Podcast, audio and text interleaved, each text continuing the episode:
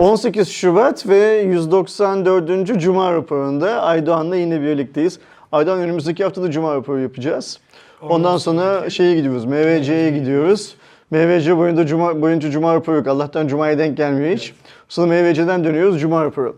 Ee, geçen hafta da aynı şeyi söyledim.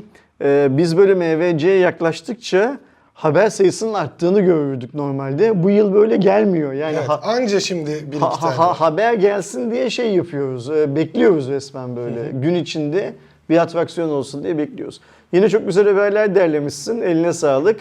O senin haberlere geçmeden önce benim yine ufak bir iki tane söylemek Evet. istediğim bir şeyler var ya izin verirsen. Estağfurullah ne demek. Ee, birincisi bu hvp.com.tr'yi editör işimiz devam ediyor. Geçen hafta da aramıza yeni bir arkadaş katıldı. Ee, bu arada aramızdan ayrılanlar da var tabii ki. Yani iş programı uygun olmadığı için, okuldaki sınavları arttığı için vesaire vesaire ayrılan arkadaşlarımız da var. Ama şeyi açığız, yeni arkadaşları görevlendirmeye açığız. Ee, şeyler de buradan duysunlar, ee, dış yazar arkadaşlarımız da buradan duysunlar. 2022 yılındaki yaptığımız o küçük ödemelere bir zam da yaptık ee, bu ay itibariyle. Yani Mart başında alacakları hak edişleri itibariyle zamlı ücretten alacaklar. Ama tabii ki bu bir e, zam filan dediğimiz hikaye iş kolu olarak değerlendirmeye yetecek paralardan bahsetmiyoruz tabii Evet. ki. Ee, ne istiyoruz dış yazar kadromuzdan? Çok iyi derecede İngilizce bilmelerini istiyoruz. Evet, okuduğunu önce. Okuduğunu anlamasını istiyoruz. Ee, dil bilgisi kurallarına hakim olmasını istiyoruz. Teknolojiyle ilgili olmasını istiyoruz. Ee, bir e, yeni haberden bahsettiği zaman geçmişiyle ne olduğunu, ne, ne bittiğini bilecek kadar takip ediyor olsun istiyoruz. Bu kadar. Bir de işte haftada rutin olarak belli bir sayıda haber üretebilsin istiyoruz. Şimdi bazı arkadaşlarımız bana e, sosyal medyadan şey diyor soruyorlar Aydoğan. Ya niye bunu bu kadar dert ediyorsunuz filan diye soruyorlar. Ve işte diyorlar ki mesela atıyorum e, o kadar şey mi hmm, zor mu bu hikaye?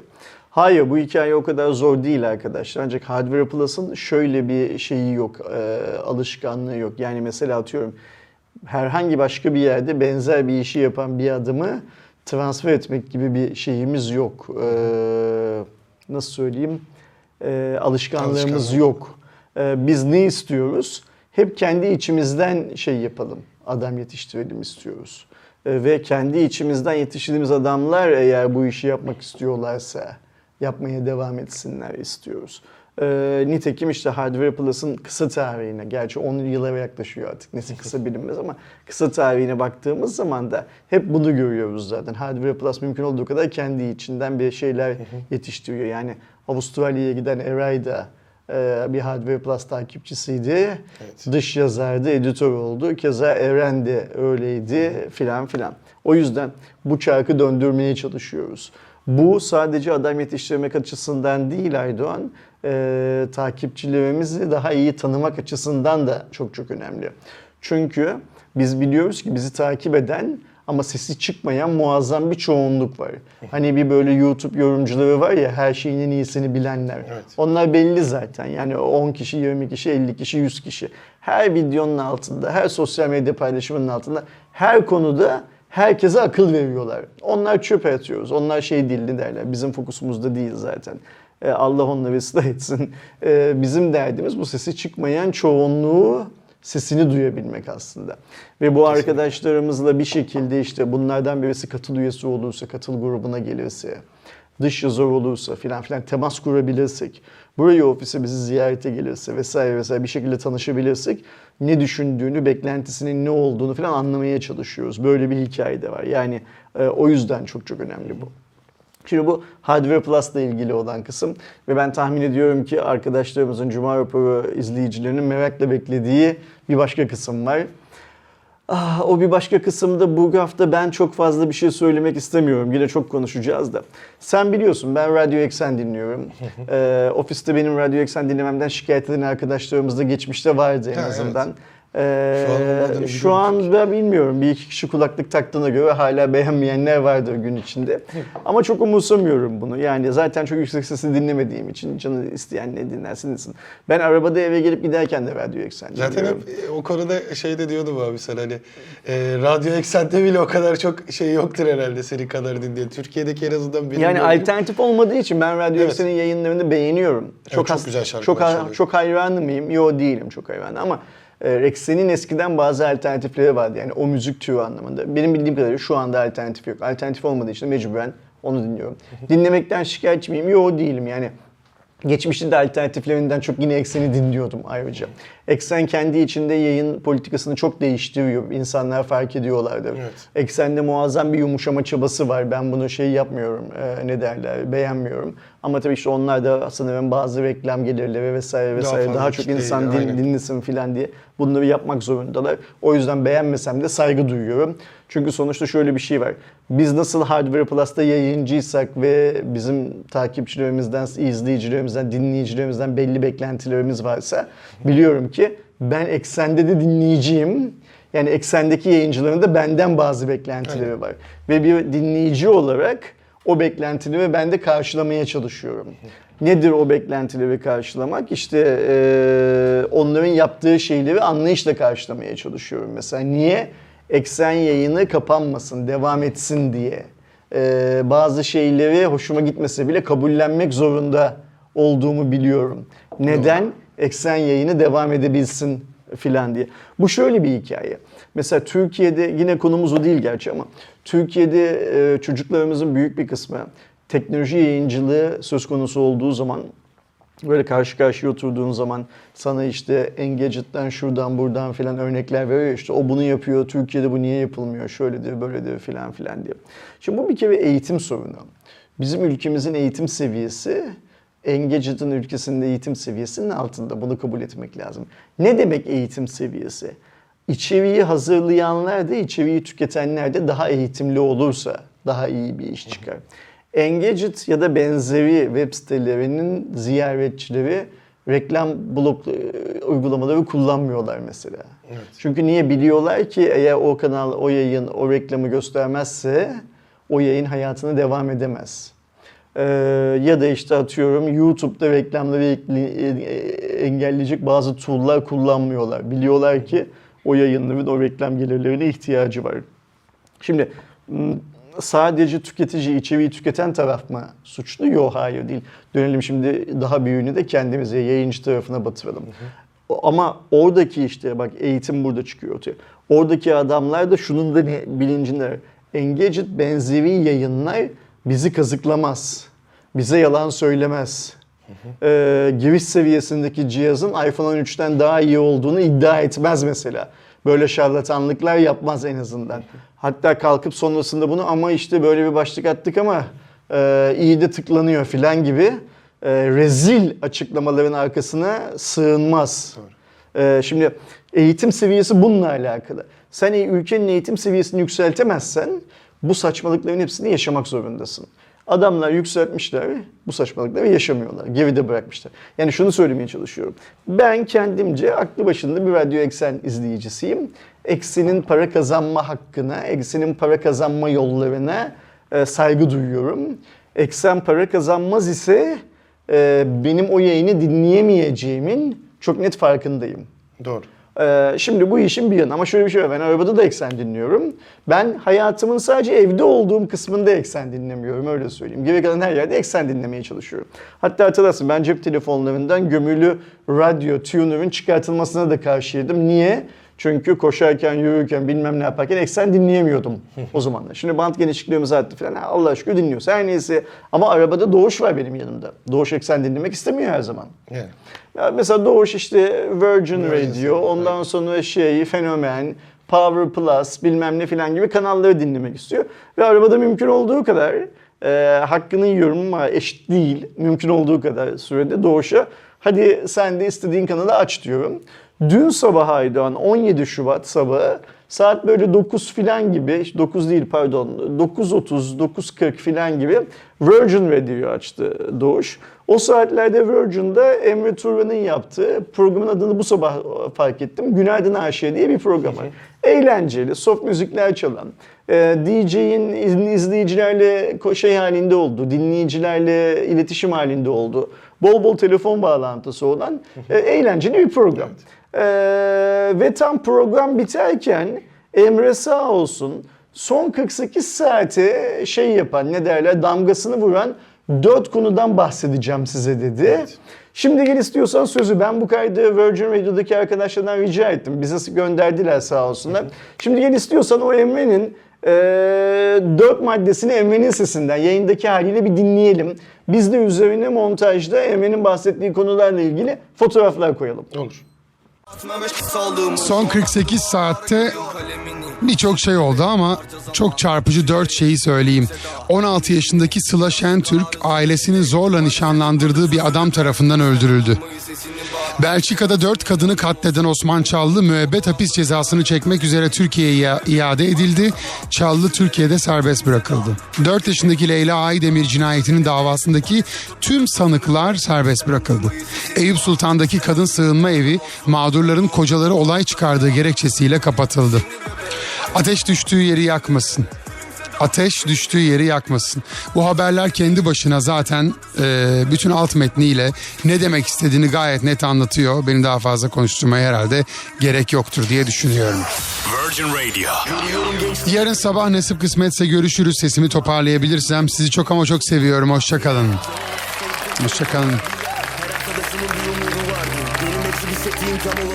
Ayda gördün değil mi Emre'nin şeylerini, maddelerini?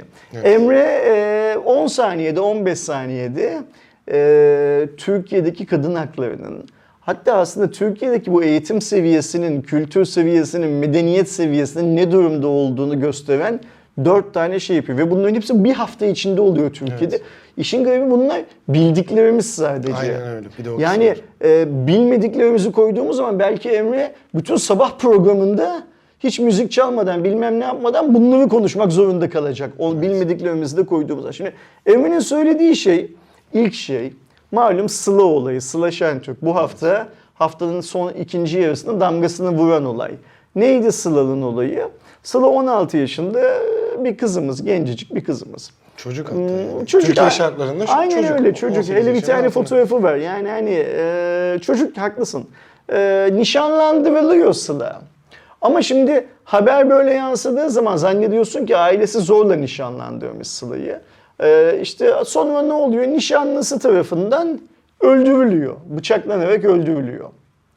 Yani Sıla'yı kaybettik. Sıla o Türkiye'deki kadın cinayetlerinden bir tanesi oldu. Anıt Sayaç'taki bir tık oldu. Şimdi Ne- ben de ona baktım. Ne yazık ki. Geçen haftadan bugüne e, en azından bizim yaptığımız saate kadar diyeyim. Ana sayat şey, işlenen 9 cinayet var toplamda. Şimdi e, olayın iç yüzüne baktığınız zaman bu nişanlı olan yani cinayet katil yani. Evet. E, aslında Sıla'nın katili sevdiği, kendi isteğiyle nişanlanmak istediği.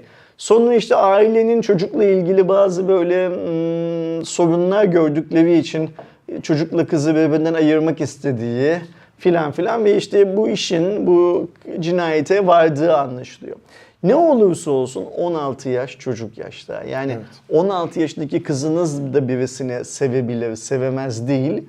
Ama nişanlandırmak için bilmem ne yapmak için bir iki yıl beklemek çok büyük bir kayıp değil. Yani hani bu ülkede evet annenin babanın rızasıyla 18 yaşın altındaki evliliklere bilmem ne filan göz yumuluyor ama bir yandan da şunu yapmak lazım herhalde Aydoğan değil mi? İnsanın kendi kızına, yeğenine filan bakıp bu daha çocuk demesi lazım bir yandan da. Evet. Yani Sıla ne yazık ki 16 yaşında küçücük bir kız çocuğu eee, kötü yetiştirilmiş bir erkek tarafından öldürüldü. Ermeni'nin altını çizdiği noktalardan bir tanesi buydu şey olarak. Diğer Aydoğan daha garip. Ben bunu Ermeni şey yapıyorsam dün çok okudum bu konuyla ilgili. Evet, Belçika. Belçika'da adamın teki, adamın teki dedim Türk'tü belki tahmin edeceğimiz gibi yani hani adamın teki e, Osman Çallı kendisinin adı. dört tane kadını öldürüyor. Bunların arasında Aydoğan birinci dereceden yakın akrabaları da var. Yani Annesi kendi şehri var, hami, kendi eşi var, hamile kız kardeşi de var. Hamile kız kardeşi de var. Dört kişiyi öldürüyor. Bu yeni bir o şey değil ne derler olay değil yani geçmişte öldürüyor, yakalanıyor. Belçika adaleti bu beyefendiye e, ceza veriyor. Evet. Ee, ancak e, ağırlaştırılmış müebbet falan gibi bir şey Belçika'da yok galiba anladığım kadarıyla.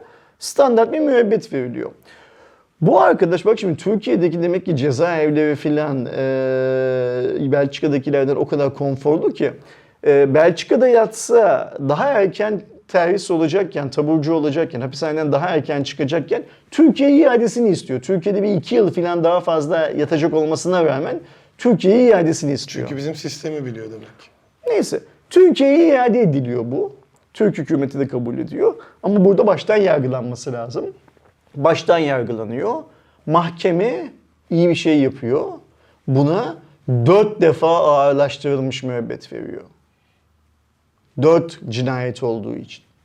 Ancak üst mahkeme e, bu bir suçlu değişimidir ve kaynak ülkedekinden daha fazla ceza verilemez gibi bir madde olduğu için bu dört tane daha cezayı te- tek kısım tek cezaya indiriyor. Evet. Ve bu arkadaş geçen hafta e, taburcu oldu, tahliye oldu şeyden, cezaevinden çıkartıldı. Süresini çekti, çıktı. Ya Düşünebiliyor müebbetin musun? süresi aslında işte, İşte full iyi, iyi, iyi halleri Aynen işte öyle yani falan. müebbet dediğimiz şey aslında suçlu vefat edinceye kadar hapishanede kalacak demektir de şeyi söylemeye çalışıyorum. Şimdi bu adam Türkiye'ye iadesini isterken Türkiye'de daha uzun süre teorik olarak yatması gerekiyordu ama senin söylediğin gibi sistemi çözmüş. Ben belki Belçika'da iyi halden ceza indirimi alamayacağım bilmem ne filan filan ama Türkiye'de alırım işte bir kravat takarım bir bilmem ne yaparım filan diye. Şimdi bu e, Belçika'da dört tane kadını öldüren Osman Bey de artık aramızda dolaşıyor. Emre'nin bahsettiği konulardan ikincisi de buydu. Üçüncüsü herkes hatırlar büyük bir ihtimalle Aydoğan. Leyla Aydemir diye bir kızımız vardı. 4 yaşındaydı. Ağrı'da kaybolmuştu. Bütün Türkiye Leyla bulunacak mı? Leyla ne oldu filan diye aradı. Haberlerde buna şey yapıldı. Canlı bağlantılar yapıldı oraya filan. Herkes böyle aman Leyla inşallah bulunur filan filan modundaydı değil mi? Sonra kaybolduktan 18 gün sonra Leyla'nın cansız bedeni bulundu. Ve Leyla'nın ölümüyle ilişkin 7 tane sanık tutuklandı. Bunların arasında Leyla'nın çok yakın akrabaları da var. Geçen hafta Aydoğan bu 7 kişinin 7'sini de istinaf mahkemesi beraatlerini onayladı. Yani Leyla'nın niçin öldüğünü, Leyla'yı kimin niye öldürdüğünü üzerinden geçen bu kadar zamana rağmen biz bilmiyoruz. Ve o Leyla çok garip. 4 yaşındaki bir kız çocuğu faili meçhul kimin öldürdüğü bilinmeyen bir şekilde toprağın altında yatıyor. O 7 kişiden aralarında suçlu olan var mıydı yok muydu biz bilemeyiz ama adalet sistemi 7 kişinin hiçbirisinin suçlu olmadığına hüküm verdi. Ancak suçlunun bulunması konusunda da yetersiz kaldık. Suçluyu da bulamadık. Ya suçluyu akladılar ya da o suçluyu bulamadılar. Her iki türlü de. İşte çok garip ve son haber, Emre'nin söylediği son haber de şu arkadaşlarımız duydu biraz önce. İstanbul Eyüp Sultan Belediyesi'nde e, bir kadın sığınma evi var. Ve bu kadın sığınma evi kocaları olay çıkartıyor gerekçesiyle kapatıldı Aydoğan. Bu geride bıraktığımız hafta. Yani Bakın bu tam manasıyla absürt İstanbul şey. Sözleşmesi'nden çıkan Türkiye Cumhuriyeti'nde, o çıkmadı tabii ki şaibeli, çıkan Türkiye Cumhuriyeti'nde eee kocaları olay çıkartıyor diye. Ve bu öneride bulunan kim biliyor musun? Eyüp Sultan Belediyesi'nin başkanı. Yani mecliste, belediye meclisinde bunu başkan kendisi öneriyor. Şimdi kadın sığınma evi dediğimiz yer Zaten Zaten kocasından e, dayak yiyen, ölüm tehdidi alan filan filan kadınların adı üstünde sığındıkları yer. Ve teorik olarak bu kadın sığınma evinin nerede olduğunu o kocaların bilmiyor olması. Yani gelip olay çıkartamıyor, orayı ziyaret edemiyor falan olmaları gerekiyor. İşin kendince güvenliği nedeniyle. Ee, Eyüp Belediyesi ne yaptı? Ee, mecliste, belediye meclisinde kocaları olay çıkartıyor diye sığınma evini kapattı. Sığınma evindeki kadınlara ne dedi? Ya dedi sığınma evine kaçtığınız kocalarınızın yanına dönün ya da bakın başınızın çaresine dedi. Kadınlara ve çocuklara. Yani e, Emre onun 10 saniyede anlattığı şey, 15 saniyede anlattığı 4 madde Virgin Radio'da e, Türkiye'nin röntgeni aslında. Kadın konusunda, e, kadın hakları konusunda, kız çocuklarının yaşam hakları konusunda ne kadar yol almamız gerektiğini en çıplak haliyle paylaştı Emre. Ağzına sağlık, yüreğine sağlık. Ee, ben gerçekten çok net söyleyeceğim bunu. E, Biliyorsun ben gündemi çok fazla takip etmemeye çalışıyorum. Yani mesela ben hayatımdan gazeteleri çıkartalı 10-15 yıl oldu. Televizyondaki haberleri şunları bunları falan hiç izlemiyorum.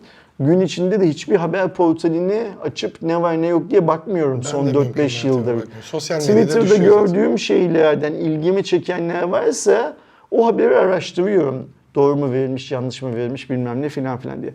O yüzden ben bu e, rahmetli Sıla'nın vefatından başka, öldürülmesinden başka diğerlerinden haberdar değildim. O haberdar olmadığım için de Emre beni haberdar etti sağ olsun. Doğuş o sırada Virgin Radio'yu açtığı için haberdar oldum. Doğuş da, Doğuş'a da sağ teşekkür edeyim. Emre'ye de teşekkür edeyim. Ve arkadaşlarımızdan şey rica edelim. Şu Emre'nin saydığı, o verdiğimiz band kaydını bir geriye alsınlar. Ya da video bittikten sonra cuma dönsünler. O band kaydını bir daha dinlesinler. Biz Türk halkı olarak 48 saat içinde bunların yaşandığı bir ülkede, bunların olduğu bir ülkede yaşamayı hak ediyor muyuz? Bunların 48 saat içinde olduğu bir ülkede yaşamaktan memnun muyuz? Ki yine başta dediğin gibi bildiğimiz kadarıyla Daha işte. aynı öyle. Bunlar bildiğimiz kadar. Yani mesela benim bildiğim kadarı sadece Sıla'ydı. Emre'nin bildiği kadarı sadece 4 madde. Ama belki haftayı çok e, didik didik etsek, incelesek belki 4 değil İşte 10 haberlerde madde, çıkar, dokuz 40 madde falan çıkacak. kadın var. E, sen diyorsun ki Anıt Sayaç'ta bir haftada 9 tane kadınımızın katil öldürüldüğü e, listelenmiş durumda. O yüzden e, dönüp düşünme zamanı. Yani ben hep bunu söylüyorum. E, Türkiye artık bir şeyleri konuşmak değil, bir şeyleri düşünme evresine geçmek zorunda. Kadın haklarını düşüneceksiniz arkadaşlar. İklim krizini düşüneceksiniz. Bunlardan kaçış yok. Bunlar geliyor. Bak her haftada 9 kadın diyoruz kayıtlara geçen. Çok fazla. Covid düşüneceksiniz 2022 nasıl kur- şey 58. yapacağınızı. Ee, bu iPhone 13 ile kıyaslanan telefonun fiyatı niye bu kadar pahalı? Düşüneceksiniz. Domatesin fiyatı niye bu kadar pahalı? Düşüneceksiniz. Ben ilkokuldayken Türkiye'nin kendi kendine yeten 5 ülkeden birisi olduğunu söylemişlerdi bize. Öyle öğretmişlerdi. O zamanlar Anadolu Lisesi sınavları vardı. Sınav sorularından da bir tanesiydi yanlış hatırlamıyorsam. Ee, Türkiye'nin şimdi kendi kendine yeten ülkelerden birisi neden olmadığını düşüneceksiniz. Ya da en iyi 10 ekonomiden biriysek niye böyleyiz? Hı. Türkiye'deki insanlar için düşünme zamanı ve bu düşünmek için de çok fazla zamanımız yok. Çok kısa sürede düşünüp sorunları analiz edip herkes kendince o sorunların çözümü için aksiyon almak zorunda. Tren çoktan kaçtı. Hani şey vardı ya eskiden otobüslerde geç kalan yolcuyu taksiyle falan yetiştirirlerdi. Öyle taksiyle maksiyle yetişecek durumda da değiliz artık. Sadece olduğumuzdan biraz daha iyiye şey yapabiliriz, hedefleyebiliriz. Ve olduğumuzdan biraz daha iyiyi hedeflemek aslında çok güzel bir şey Erdoğan. Evet. İyinin daha iyisi, iyinin daha iyisi. Hani bu geçen yıllarda mutluluk bulaşıcıdır, iyilik bulaşıcıdır filan gibi söylemler vardı ya. Emin olun doğru yola girdikten sonra her şey katlanarak güzelleşmeye başlıyor. Bu çok şey bir örnek. Ne derler? Bir, bir yan dünyada da Türkiye'de de böyle örnekler var. Geçmişte gördüğümüz. Lütfen düşünün diyelim. Arkadaşlarımızdan rica edelim. Ve senin belirlediğin Cuma raporunun esas konusu olan teknoloji kısmına geçelim. Söz sende. Geçelim. Zaten e, yayının başında konuştuğumuz gibi yeni nesil telefonlarda tanıtılmaya başlandı. Şu anda e, Redmi 10 2022, OnePlus Nord CE 2 5G ki bunu e, Eren'le beraber yayını da yaptık. Redmi K50 Gaming Edition geldi. Bir de Realme 9 Pro ailesi de tanıtılmış oldu. Önümüzdeki haftada e, CES'te birçok şey göreceğiz. Mesela Samsung yine A serisini tanıtacak. Sence A serisini Realme- tanıtacak? Evet. Yani beklentiler o yönde. Çünkü zaten S22 ailesi geldi. Onun peşi sıra. Mart'ta tanıtıyordu çünkü. Ben bu sabah erken uyandım biraz. Ee, Samsung'un laptop tarafından sorumlu başkan yardımcısının yaptığı bazı açıklamaları okudum Kore'de. Ve bana o açıklamaları okuyunca sanki Samsung yıllardır böyle ikinci plana attığı e, laptop işine e, daha çok ağırlık vereceğinin duyurusunu e, MVC'de yapacakmış gibi şey yaptım. Zaten şeylerde Algıladım. e, logosuna da işte davetiye Laptop baktığımızda ilk mı? laptop başlıyor Ha zaten. okey. Burada Sonra ben şey diye gözüküyor. anlıyorum. Huawei'nin laptop tarafındaki karlılığını görünce Samsung eskiden e, daha doğrusu bugüne kadar üvey evlat muamelesi yaptığı laptop kısmına tekrar ağırlık vermeye düşünüyor sanırım. Ben Samsung laptopların çok e, sadık bir kullanıcısıydım. Bizim evde hala mesela benim çok eski laptopumu Suzan kullanıyor ve çok memnun Ben de en az kullanmaktan. bir 7 yıl falan bir Samsung laptop kullanmıştım. Hala çok güzel laptop. Yani hani bakıyorsun e, bugünün iyi laptoplarına. Bugünün iyi laptoplarını değil mesela benim kullandığım cihaz bugünün iyi laptoplarından bir tanesi. Senin kullandığın cihaz da şu anda bugünün iyi laptoplarından bir tanesi. Suzan'ın kullandığı Samsung Ativi getirip şunların arasına koyalım. Görüntü olarak ikisinden de e, çok büyük bir farkı yok. Bundan kaç yıl önce? Sadece daha kalın o 5 yıl önce. Yo daha kalın da değil. Yani Gerçi yani doğru aslında, inceydi Daha evet. ince neredeyse. Daha karizmatik bir cihaz tasarımı. Ha kullanım, genel kullanım yani oyuna oyuna girmezse genel kullanım anlamında bunlardan da hiçbir eksiği yok hala biliyor musun? Hala çatır çatır teklemeden falan şey yapıyor, biliyorum. çalışıyor. Ama A seviyesini şeyde MVC'de tanıtırsa fena mı olur? İyi olur. Biz de hazır gitmişken görürüz cihazları en azından. Yani oradaki zaten şeyleri en azından göreceğimiz şey sayısı. Oppo katılacağını açıkladı. Realme zaten GT2 lansmanını orada yapacak. Ee, söylentiler o yönde. Onun dışında Xiaomi'den beklenti var orada bir lansman olabileceğine dair. E böyle baktığımızda en azından ya eksik mi olacak dediğimiz MVC biraz daha kalabalıklaşmaya Bir şey başladı. soracağım sana. Biz bu OnePlus Nord E CE2 5G'yi, Redmi K52 Gaming'i, Realme 9 Pro'yu filan niye sence MVC öncesi hafta gördük? Yani Bu hafta bizim çıktı aslında. MVC'de aslında bunları görmemiz gerekmiyor muydu? Yani MVC'de biz böyle hatırlıyor musun geçmiş yıllarda o lansmandan bu lansmana filan İşte koşardık. Sony'den hop, Aynı öyle yani. Samsung'a bir gidelim. şey birbirininki biterdi mesela. Sony'ninki biterdi 15 dakika sonra öbürü başlıyor. Hatta hatırlasana. Paylaşırdık hatta. MVC'nin önceki günü yani bir önceki gün fuar başlamadan önce şehrin başka yerlerinde oradan oraya oradan oraya markaların otobüs kaldırdıkları lansmanlar olurdu. Şimdi bu lansmanların böyle MVC öncesine dizilmiş olması ile ilgili ne düşünüyorsun? Niye böyle yapıyor şeyler markalar? Onun sebebini ya galiba kendi içinde birazcık bölüyorlar. Mesela şimdi Redmi 10'la K50 Gaming zaten şey hani Çin'e özel bir model. Biz genellikle ya T modeli ya Poco e, modelleri olarak falan görüyoruz. O biraz karışık dönemi. O yüzden Çin'de tanıtıldığı için okey diyorum. Mesela ama Realme 9 Pro'yu öncesinde lanse edip oraya GT'sini bıraktı. Niye ikisini beraber tanıtmadı onu da bilmiyorum. Ya belki konuşulmaya devam etmek istiyor ardı ardına lansmanlarla. OnePlus'ta evet ben olsam orada bir etkinlik yapacakken belki orada hani hem e, Oppo'nun hem Realme'nin bir duyurulu olacakken hani grupta biri de önceden mi yapsın diye konuşuldu. Nasıl bir şey yapıldı ben de anlamadım ama bunlar da orada olsa gerçekten bayağı koşturmacalı engelmeli bir Reddit'te şöyle bir şey gördüm Aydo. Acaba Covid riski yüzünden e, fuar alanındaki yığılmaları birisi şey yapmış, görüş beyan etmiş. Yani hani olabilir mi? Bu olmayacak bir şey değil ama bütün markalar te- tek tek bu aklına gelir mi? Ya da mesela Samsung bile biz ben daha önce A seviyesinin hiç fuarda e, tanıtıldığını şey abi. yapmadım, şahit olmadım. Samsung bile A seviyesine ya fuarda tanıtacaksa. Çünkü A seviyesi için Samsung son 3 seferdir yani bu şey A'lar çift haneye geçtiğinden beri diyelim. Yani A'ları aslında k- klasman olarak biraz yukarıya taşıdıklarından beri büyük etkinlikler yapmayı tercih ediyordu Evet. Samsung. Niye mesela fuarın içine soktu? Biz fuarda senin söylediğin gibi fuar öncesi hemen şeyi görürdük. E, esi görürdük aslında. Yine bir gün önce yapıyor etkinliği bu arada. 27'sinde yapıyor.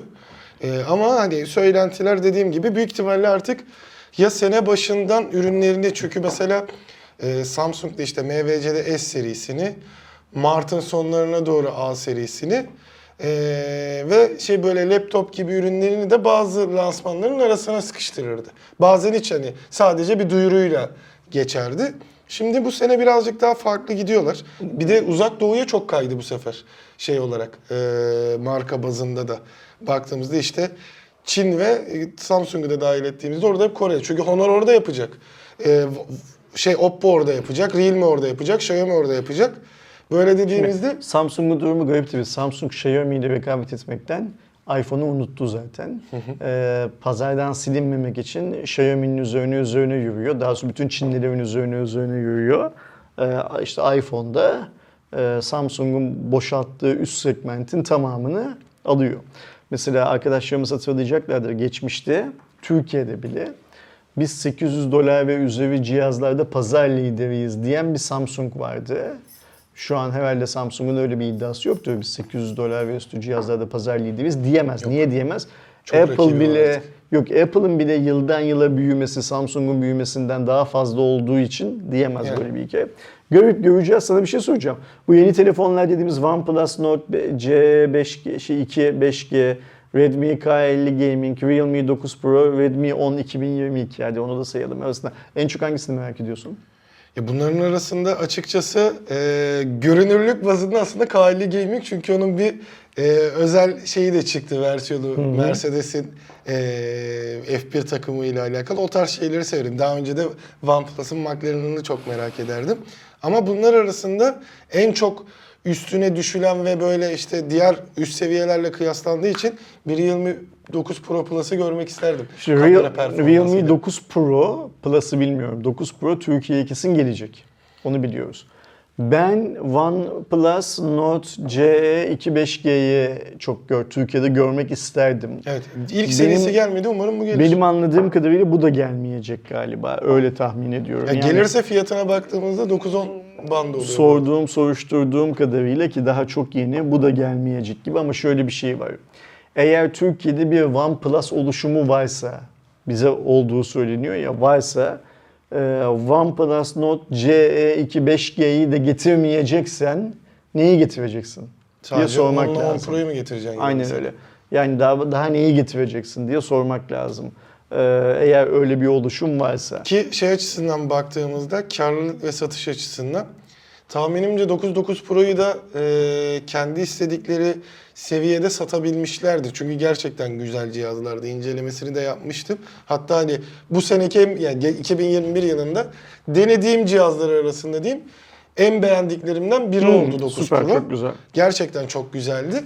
O sayıda şey yapmışlardır illaki ama teknik açıdan baktığında markalar Türkiye'de hele hele işte e, biraz önce konuştuğumuz gibi ayrı videoda çektim. M4 Pro bile 6.5 iken şimdi OnePlus 10, 10 Pro serisi geldiğinde Türkiye'ye satmak çok zor olacak. Bütçesel durumlardan. Hani almak isteyen de zor geçecek onu. E, bu açıdan baktığımızda senin satabileceğin aile Nord ailesi. Zaten Neon'u güzel sattın. N20 daha çıkmadı. CE1'i getirmemiştin Türkiye'ye. CE2 de o orta üst seviyede şu anda bence bu senenin en çok insanların satın almaya yatkın olacağı şeyde eee seviyede diyeyim bir cihazınken niye onu satmakla uğraşmayasın? Niye getirmeyesin? Bilmiyorum yani eğer gelmezse yanlış olur. O kadarını söyleyelim. Ee, gelmesi lazım diyelim. Ee, ve istiyorsan bir sonraki haberimize Evet. geçelim. Benim çok güldüğüm bir haber bu. Ee, biliyorsunuz son dönemde özellikle e, Mark Zuckerberg sağ olsun bir metaverse şeyi çizdikten sonra her şeyi patladı. Yani e, her yerde işte oyun kayıtlarının özellikle son dönemdeki oyun kayıtları yani Forza'ya gidin bakın, Gran Turismo'ya bakın, Assetto Corsa'ya falan filan onlarda modlarla bakın. Çok gerçekçi oyun deneyimleri yapıyorsunuz. Kendisini Metaverse ve NFT ile alakalı olan sayfalar bunları Metaverse'de araç kullanmak diye paylaşıyor. Bir tane e, basit basit demeyelim hani sonuçta orada da bir şey hazırlanıyor. Online etkinlikler hazırlanıyor ama onu oyun gibi yaptığında Metaverse lansmanı yapıyoruz diyorlar.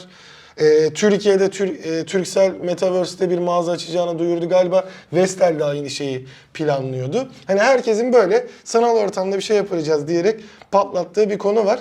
Ama e, yine bizim kanalda olan Metaverse hakkındaki videoda bunun asıl amacının e, yıllardır yani işte yine MVC'den geçen hafta bahsetmiştik.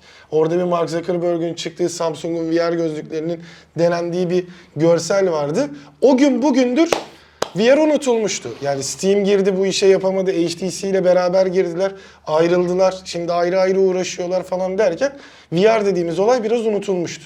En yeni şeyi de Half-Life Alyx ile beraber bir gerçekçi bir oyun deneyimini yaşayabiliyordunuz. Ve sonra Mark Zuckerberg çıktı.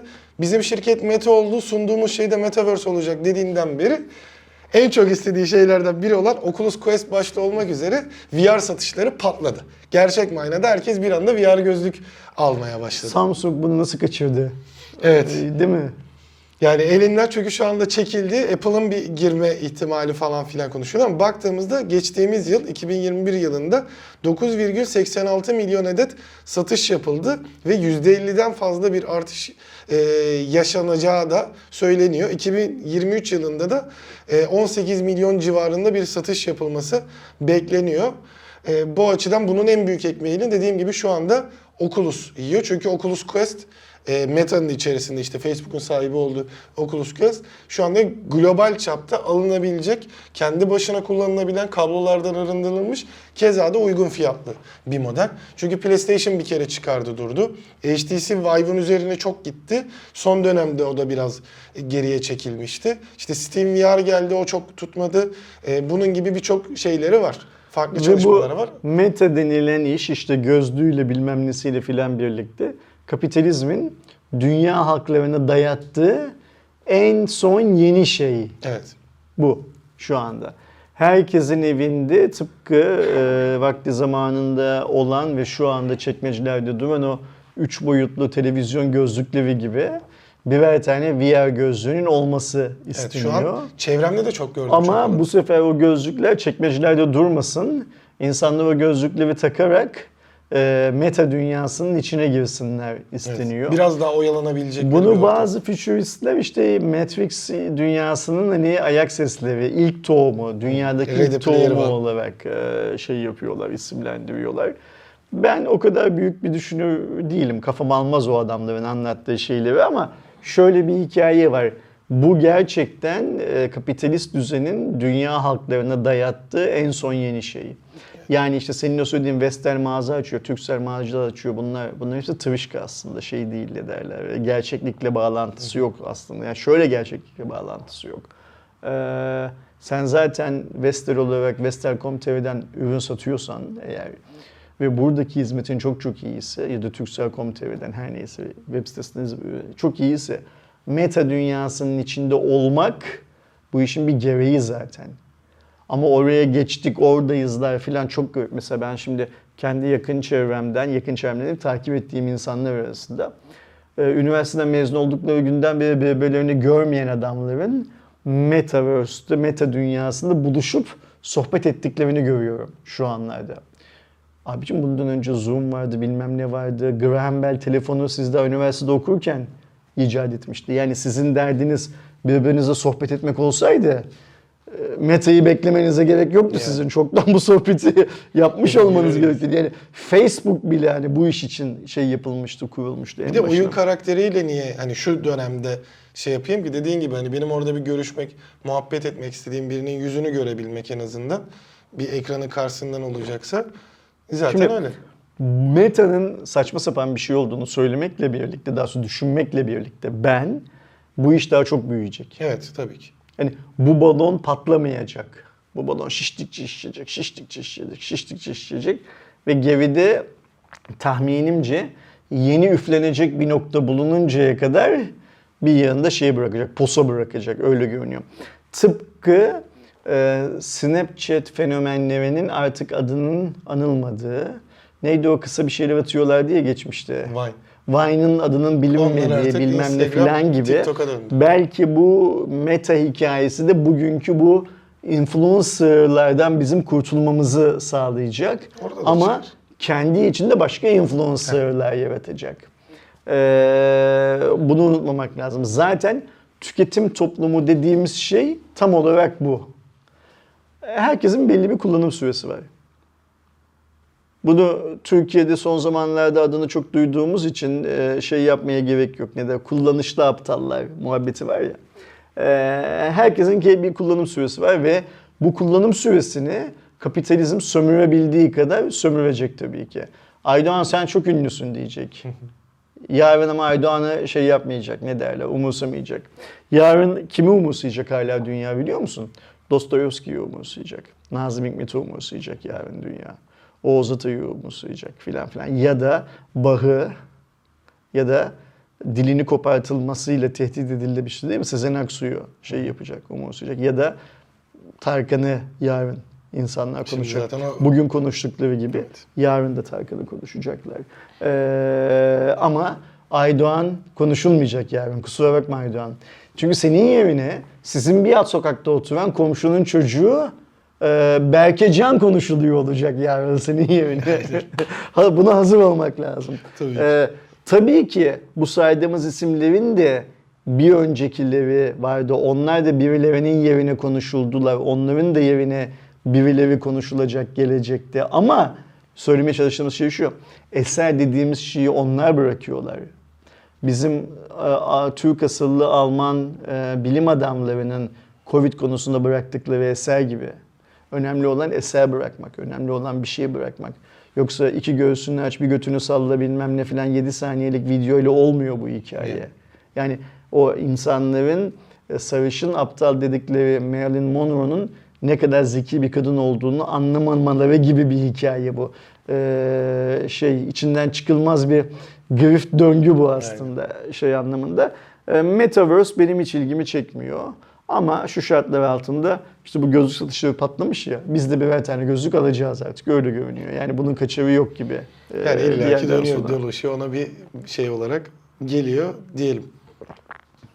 Bir diğer konumuza geçtiğimizde ise bu sefer de daha önce de bahsi geçen e, ilaç yani bildiğiniz hapla Covid-19 tedavi yöntemi de Türkiye'de resmen başlamış oldu. Fahrettin Koca bilim kurulu toplantı sonrasındaki yaptığı açıklamalarda Molnupiravir isimli bu tedavi yapının e, 65 yaş üzerine 60 yaş üzerine 65 yaş üzerine e, bağışıklık tedavisinde kullanılmaya başlanacağını resmen açıkladı. Ve ücretsiz dağıtılacağını onu da şey yapalım. Yani bu çok önemli. Türkiye şartlarında şu anda ücretsiz olması çok önemli. Bu ilaç şey mi bizim bu daha önce e, Cuma raporlarında Şeyde konuştuğumuz e, o, ila- o evet. ilaç değil mi? E, güzel güzel bir gelişme bu. E, bu tabii ki şey değil mi? Ya doğru hatırlıyorum. Covid bulaştığı zaman aldığımız şey Evet. Yani Covid'den kurtulmak için, Covid'in tedavisi için alınan bir şey. Covid önlem değildi, aşı gibi değildi değil mi? Evet evet. Ya şüphe olduğu anda sen gidip test olacaksın. Testte pozitif çıkarsa hani o ilk başta verilen ilaçlar yerine Yani bu şimdi bu her gün açıklanan yeni vakka sayımız var ya, o yeni vakalar arasındaki 65 yaşın üzerinde ve bağışıklık konusunda herhangi bir derdi olmayan vatandaşlarımıza bu ilaç verilecek bundan Yani sonra. nasıl siz grip olduğunuzda e, antibiyotik alıyorsunuz. Bu da antiviral diye geçiyor zaten. Okey. Onu almaya başlıyorsunuz. Süper çok güzel yani hani e, sağ olsunlar böyle bir şey düşündükleri için. İnşallah insanların, Covid bulaşan insanların Covid'den kurtulmaları konusunda ya da Covid süresini daha rahat geçirmeleri konusunda çok etkili bir ilaç olur. Çok etkili bir ilaçtır. Böylece insanlarımızı kaybetmeyiz. Yani Covid nedeniyle ölümlerde biraz olsun şey yaşarız, azalma Evet. yaşarız Ya da inşallah. insanların o sırada çektikleri e, işte herhangi bir zorlukta işte tad alamama, çok halsiz hissetme orada en azından azalma olur ki Aynen öyle. rahat rahat bir e, süreç Sen bir sonraki geçirir. habere geçmeden önce şimdi gelen bir tane e-mail var. Ondan bir bahsedelim. Şey, Omix telefonuna ve güncelleme gelmiş. Evet. Omix'in PR şirketi bir basın bülteni yayınladı. Muhtemelen Cuma raporu yayına girinceye kadar bu zaten birçok web sitesinde, sosyal medyada şurada burada falan paylaşılmış olur. Detaylarını arkadaşlarımız oradan şey yaparlar, takip ederler. Ama e, hani bence bu şu yüzden önemli. Hani Omix güncelleme verecek mi bilmem ne falan muhabbetleri vardı ya. Bizim de Muzaffer, Muzaffer Bey söylediği ilk şeyin karşılığını Aynen öyle. görmüş Çok olduk. sorulan soruydu. Demek ki şey yapıyor, devam ediyor. Mesela ilginç bir özellik var. Güncelleme sonrasında hızlı şarj özelliği açıp kapatılabiliyormuş mesela. Yani Pil hani- sağlığı için tercih edilebilir yani. Düşünür düşünmez e, fark etmez ne oldu ama yani hani bir güncelleme geldi en azından. Bakalım e, gelecekte böyle kaç tane Omix haberi alacağız. Yani ne kadar güncelleme alacak. E, ya da atıyorum bundan bir iki ay sonra belki önümüzdeki 6 ay diyelim hadi yeni Android güncellemesi ıvır zıvır falan gibi konularda Evet. da Omix'ten bilgi alacak mıyız diyelim ve senin bir sonraki haberin olan Oppo'muza geçelim. Evet. Daha Oppo'muza değil Find seviyemize geçelim Evet. değil mi? Yani büyük ihtimalle yine e, e, iki nesildir, yok bir nesildir aslında. X4'e atladılar bunlar. X3'ten X5'e geçiyorlar. Geçen sene gelmeyen, e, bu sene de umarım gelebilir e, dediğim Find X5 serisinin 24 Şubat'ta e, lansmanı olacağını. Mesela işte Oppo'da iki farklı şey yap- yapmış oluyor. Hani orada da bir duyuru bekleniyor Oppo kanadından. Ama e, ondan 3-4 gün öncesinde kendisi bir Find X5 serisini e, tanıtmış olacak. E, beklenen durumda tabii ki X5, X5 Pro ve X5 Lite'ın gelmesi bekleniyor. E, buradaki önemli noktalardan biri bizim Türkiye'de yapılan e, lansmanda ilk defa işte tease edildiğini, Oppo'nun Inno Day'den önce bir hafta önce Türkiye'de gördüğümüz e, Mari Silicon X isimli kendi e, işlemcisini ama bu görüntüleme işlemcisi tarafındaki işlemcinin e, tam manasıyla kullanılıp değerlendirdiği ilk cihaz olması için Find X5 Pro bekleniyor. Bir diğer yandan e, önemli yanlarından biri de e, OnePlus gibi Hasselblad ortaklığında artık Oppo'da yer alacak. Şimdi ben bunu şöyle anlıyorum Aydoğan. Bu Huawei'nin yaptığı e, lens ortaklığı, Leica ortaklığının Huawei'ye çok yaradığını düşünüyor cep telefonu şirketleri. Yaradı da yani Ha- kalite Hazel- olarak da fark oldu. Hasselblad'le ise Lenovo bir şeyler yapmaya başlamıştı, devam edememişti. Hasselblad'in tabii esas önceliklerinden birisi işin video tarafı aslında.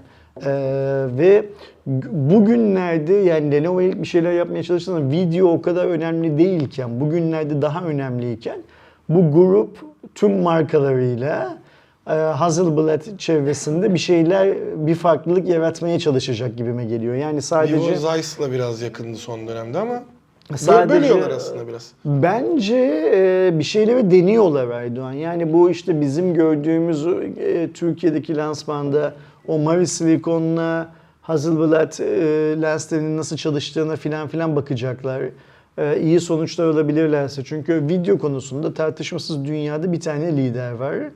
E, Samsung da o liderin şeyinde ne derler ensesinde, Ensesinde, gidiyor. evet. Ama arada işte şey vardı. Çok büyük farkta güç tüketimi vesaire gibi sorunlar vardı. Yani e, Samsung çok ısınıyordu video çekerken, Apple ısınmıyordu bilmem ne filan gibi dertler vardı. Ve araya bir üçüncü oyuncu giremiyordu video konusunda. Mesela şimdi şunu söyleyebiliriz. Oppo telefonların, Oppo üst segment telefonların çektiği fotoğraflarla Samsung üst segment telefonların çektiği fotoğraflar arasında çok büyük bir fark yok. Oppo da çok başarılıydı Evet, fotoğraf. Mesela sen de Find X kullandın, ben de Find X kullandık. Ee, onun kendi nesildaşı Samsung'dan daha kötü çektiğini söylemek mi? Hatta bazı noktalarda daha iyi çektiğini bile söylememiz Evet. mümkün düşüyor. Ama video konusunda bir türlü yaklaşamıyorlardı. Ee, nitekim bu hani işte Instagram'da fotoğraf bozuluyor zaten zuttu hikayeleri yüzünden de iPhone tarafına bir geçiş var zaten. Orada ünlü olmak, kendi 5 dakikalarını kullanmak isteyenler şey yapıyorlar ya, e, iPhone'u tercih ediyorlar ya. Bence grup bir iki markasıyla birlikte bunu denemek istiyor. Yani e, belki atıyorum Find X5'i bu arada arada bir seviye atlamak bence çok saçma bir şey onu söyleyeyim yani hangi aklı bunu geçmişte Samsung da yaptı çok saçma sapan bir Hani şeydi. 22 falan diye düzelse hadi o yıl takıntısı olacak diyorum da onun da sebebini Find- bilmiyorum. bilmiyorum niye yaptı ama Find X5'te eğer bu yeni silikonla, Mavi silikonla, görüntü işlemcisiyle e, Hasselblad'ı birleştirip video anlamında Samsung'a ve Apple'a rakip şey yapabilirse, yaratabilirse o zaman biliyor ki kendi markasını o en tepedeki şeye yazdıracak. E, birinci lige yazdıracak. Şimdi buradan şu anlaşılmasın. E, Oppo birinci ligde mücadele eden bir cep telefonu markası değil demiyorum. Şunu söylemeye çalışıyorum. Cep telefonlarındaki rekabet yıldan yıla değişiyor.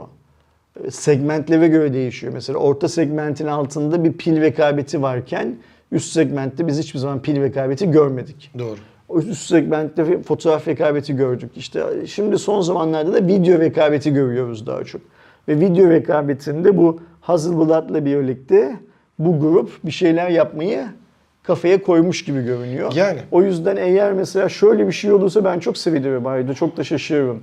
Önümüzdeki hafta MVC'de eğer biz X5'i görürsek Büyük ihtimalle artık standı varsa bir zahmet koysunlar. Aa, aynen öyle. Görürsek ve oradaki X5'lerle orada bir iki video çekmemize filan izin verilirse stabilizasyon filan filan genel paket olarak ortaya nasıl bir şey çıktığını görmek çok istiyorum. Tabii ki Ayrıca, orada şimdi Xiaomi 12'yi de göreceğiz. Find X5'i de göreceğiz. Ee, Realme'nin yeni GT'sini göreceğiz. Honor'un orada bir e, Magic e, 4'tü galiba e, şey olacak. Yani bayağı bir üst seviye işte S22 de orada görmüş olacağız. Ee, ben e, şimdi e, açıkça söylemek gerekirse Xiaomi'nin 12'sini Honor, Manor filan bu klasmana koymuyorum. Yani bu olursa eğer S22'ye rakip olacak. Bu olursa eğer Apple'ın e, bir sonraki ürünü 14'e değil 13'üne rakip olmaya çalışacak bir şey ya. Ve bunu görmek isterim Hasselblad'la birlikte. Ayrı mevzu biz Mavi Silicon'u Türkiye'deki lansmanda de teknik detaylarını gördük ama çalışan ürün görmedik. Evet. Çalışan ürün görme adına da mesela Tabii e, bunu şey Ya yapmak ben isteriz. sırf o yüzden bile mesela e, Türkiye'ye gelirse en merak edeceğim şeylerden biri olur. İşte geçen hafta yaptığımız o Exynos'u merak etme gibi. Hani orada en azından e, Avrupa pazarına Exynos'lu model geldiğini hala bildiğimiz için e, ben orada en azından bir genel olarak eğer içinde yüklüyse Samsung standında bir alıp oyun oynamayı Gösterirler mi veriyor sence? falan filan. Ya internete çoğu zaman bağlamıyorlar gerçi de.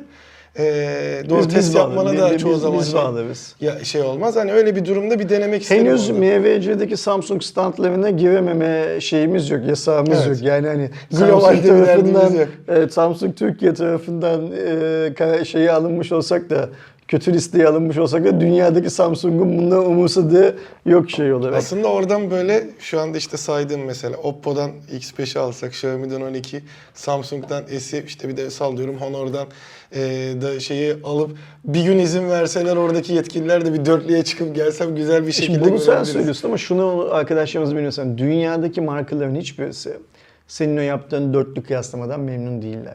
Dünyanın hiçbir yerinde bunun yapılmıyor olmasının nedeni de bu zaten çoğu yerinde. Markalar kendi ürünlerinin rakip ürününe kıyaslamasını istemezler. Evet. Markalar papağanlar isterler. Nedir o papağanlar? İşte senin markanın söylediği şeyi büyük topluluklara anlatacak olan. Papağan düşünmez. Sen ne öğretirsen onu söyler. Marka da ister ki ben bu influencer'a ne anlatırsam influencer gitsin onu anlatsın şeyi e, ne derler. O yüzden kıyaslama markaların çok sevdiği bir şey değil. Çünkü kıyaslamanın sonunda maazallah bizim ürünümüz şey çıkabilir Erdoğan. Biri Kötü, kötü, kötü, kötü, çıkacak. kötü çıkabilir.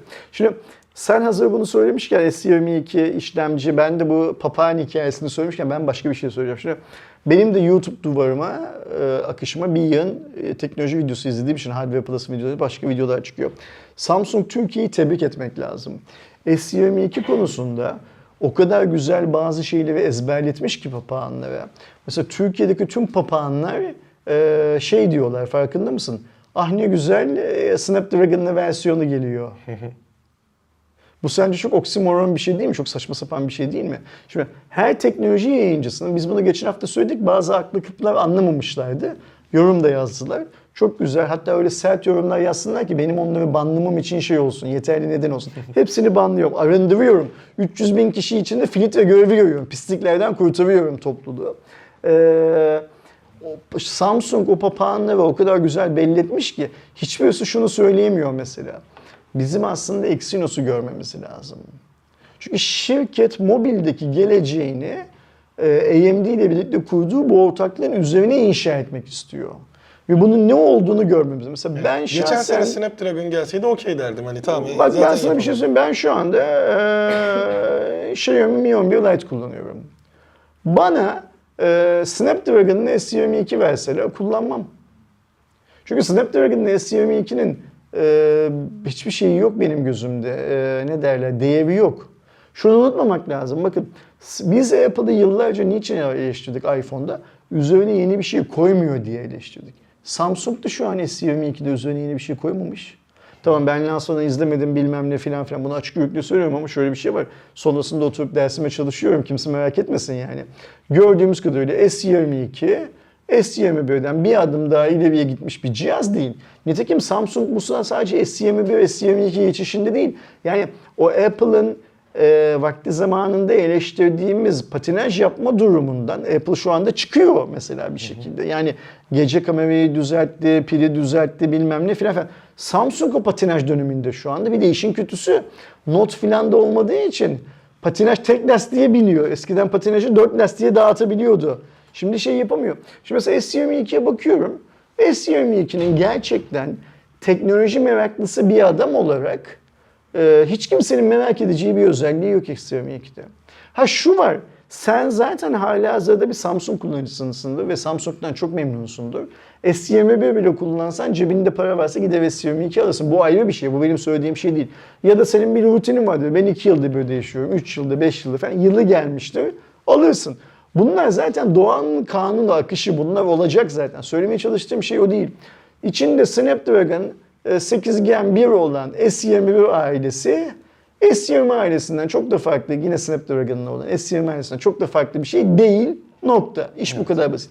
Ben mesleki anlamda ve teknolojiye az buçuk meraklı bir insan olarak kendimi hep değerlendiriyorum. Ben hiçbir zaman ağzımdan şey lafını çıkarmam, düşürme, söylemem mesela. Ben teknoloji editörüyüm, ben teknolojiye çok meraklıyım bilmem ne falan demem. Bana hep sordukları zaman işte senden biraz daha fazla meraklıyımdır konuya filan derim büyük. Çoğu insana böyle demişimdir şu. Teknolojiyle biraz ilgilenen bir adam olarak ben Exynos 2200'ü merak ediyorum. Evet. Yani S22 ailesindeki tek yenilik Exynos 2200. Ama Samsung papağanlara o kadar güzel sufle vermiş ki papağanların hiçbirisi bu lafı söyleyemiyor mesela Türkiye'de. Ben mesela şeyi de öğrenmek istiyorum. Niye değiştirdiler? Hani Ya orada iki şık var. Bence herhangi bir başka opsiyon yok. Yani bunu Samsung'un içindeki insanlardan herhangi birisiyle konuşmuş falan değilim. Kimse yanlış anlamasın. Geçen yayında söyledik. Ya Samsung ya Türkiye'de böyle muazzam bir mukavemet var. Bu cahiller zaten neyin ne olduğunu araştırmadıkları için falan ver bize Snapdragon, ver bize Snapdragon diyorlar. Ve bakın biz işte S20 FE'de Snapdragon'ı verince nasıl şahlandık. Dayayalım burada da Snapdragon'ı de- dedi.